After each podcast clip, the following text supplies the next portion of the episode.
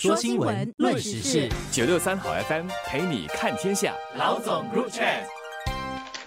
你好，我是罗文燕，华文媒体集团营运总编辑。你好，我是吴欣迪，联合早报总编辑。联合早报在上个星期四的一则新闻里发布了一套数据，在二零二二年八月到今年八月的一年期间，诈骗团伙在全球估计骗走了大约一点四万亿新元，这个数字比上一年的数额几乎翻了一倍。而在今年，新加坡受害者平均损失五千五百四十元左右，是全球最高的。这是非营利组织全球反诈骗联盟和数据服务提供商 ScamAdvisor 的联合研究数据。他们是向四十三个国家的将近五万人进行研究，从而估算出诈骗损失的总金额。而参与者回答了遇到的诈骗类型和损失的金额等问题。研究再根据那个国家的人口推断出损失的数据。虽然知道诈骗案件在新加坡层出不穷，而新加坡作为一个比较富裕的国家，成为诈骗分子瞄准的目标也并不稀奇。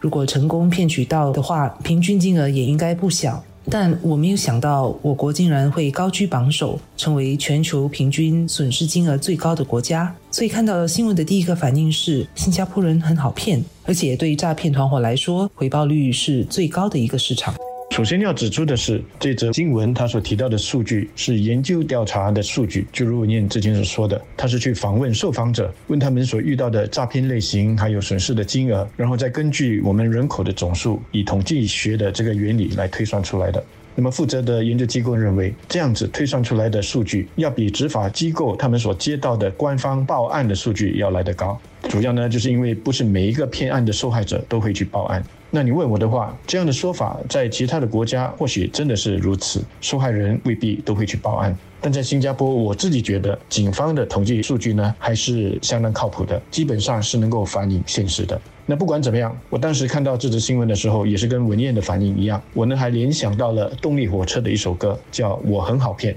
当然，动力火车的歌呢，它讲的是感情上的欺骗，不是金钱上的欺骗。那作为一个整体呢，我觉得这则新闻的可贵之处，就是它提醒我们要去反省一下，是什么原因让我们这么好骗。新加坡算是世界上数码转型比较成功的经济体之一。以智能手机的覆盖率，还有社交媒体平台、短信账号以及数码银行等数码服务的使用率而言，我相信新加坡是在富裕国家当中算是数一数二的。在越来越多诈骗手法都涉及网络诈骗、钓鱼手段、恶意软件等的今时今日，我想这也是促使新加坡容易成为诈骗团伙其中一个主要目标市场的。主要原因之一。这也是为什么我国受害者的平均损失会是全球最高的。通过恶意软件盗取存款的模式，更是不断的推陈出新。比如，不法之徒可通过恶意软件入侵受害者的手机，把受害者的银行存款盗走。最近还更有不法之徒把手机恢复到出厂设置，以捣乱受害者的注意。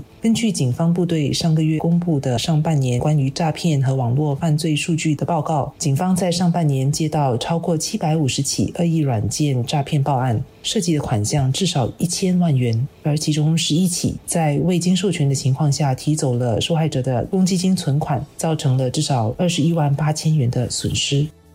网络诈骗层出不穷，涉及的不只是受害者金钱上的损失，甚至还可能涉及人命。上一周，泰国就有这么一则新闻：一个高三的女学生，她在网络买手机，却遇上了诈骗团伙，总共呢被骗走大约七百块新加坡钱。那么他无法承受被骗的这个打击，一时想不开，就在自己家里自杀身亡了。那么网络诈骗它还会带来信任的危机，让人们连带的对整个的网络行业、数码行业有一种不信任的态度。这无形中就会阻碍我们整个社会数码化的进程，这个经济代价就可能远比受害者所蒙受的金钱损失还要来得高了。那网络诈骗它一直不断的出现，其中一个原因也就在于对不法之徒来说，它的回报率是高的，但风险却相对不大。那不只是大头目啊不容易抓到，当犯罪团伙他们被捕的时候，当局能够从他们身上取回的赃款相对来说是非常少的。根据联合国毒品和犯罪问题办公室的数据，全球的跨境诈骗案子当中呢，能够追回的赃款不到百分之一。因此，杨立明部长他上周在国际刑警组织全球网络犯罪会议致辞的时候就说，要追回资产必须是成为一个优先的事项，才能够威慑罪犯。但这也意味着说，各国都需要重新的做一个重大的思维的转变。那我觉得部长的这番话很值得各国政府去进一步的思考，大家应该往这方面去努力。如果网络诈骗它继续是一种回报高、风险低、代价低的一种行为的话，那你抓了一伙人，另外十伙人立刻就会补上了。在以上关于诈骗团伙在全球骗走多少金额，以及新加坡人高居榜首的报告出街之后，或许会有更多诈骗分子来打新加坡人的主意，所以国人必须时时的保持警惕。当然，有关当局也尽力的提醒公众，教育比较容易成为目标的民众。警方不时也会发出文告，提高公众对于恶意软件的防诈意识，也借此向潜在的罪犯发出威慑的信息。警方也会积极采取预防行动，例如反诈骗指挥处主动出击，上半年与本地银行合作，及时发出了六千九百则短信给骗案的受骗者，协助五千七百多人保住了三千九百万元。警方也加大了执法力度，追踪和逮捕诈骗罪犯。主流媒体也经常报道诈骗相关的新闻和最新的诈骗手法。人们可能以为老人家或不太会使用数码科技的人会是高风险的目标，但其实年轻人也不应该掉以轻心。道高一尺，魔高一丈，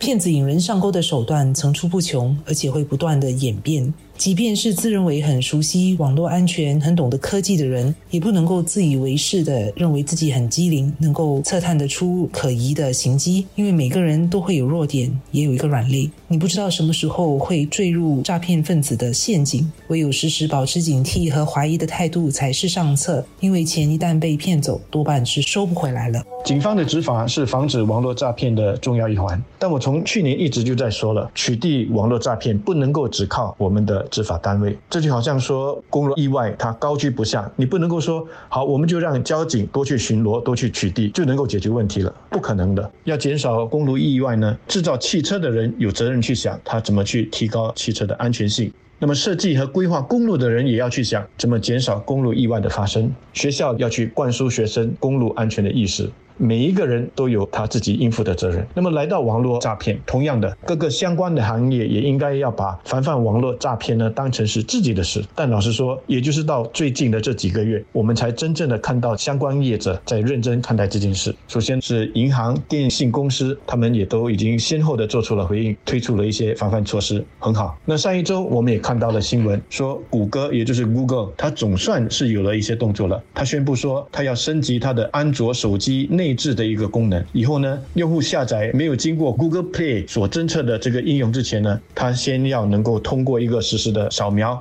从代码的这个层面来侦测是否有潜在的恶意软件。这样做呢，就是为了要防堵骗局的发生。这是因为呢，我们最近不时的呢会看到说有不法之徒啊，开始用社交媒体发可以让人家下载的链接。那么，通过这种恶意的软件包入侵用户的手机，然后去盗取用户的个人资料还有密码，最后呢，就是从用户的银行户头里面把他们的钱全部挪走。那老实说，我是觉得谷歌的行动是慢了，但迟到总好过不到。同样的，新加坡警察部队呢，也已经在跟脸书的母公司 Meta 合作。让他们主动的去撤下在社交媒体上出现的那种可疑的广告，还有封锁有关的用户。另外呢，他也会去终止那些涉及诈骗的 WhatsApp 电话号码。那我希望通过各个行业大家的通力合作，我们新加坡明年不会再上这个诈骗受害榜的榜首了。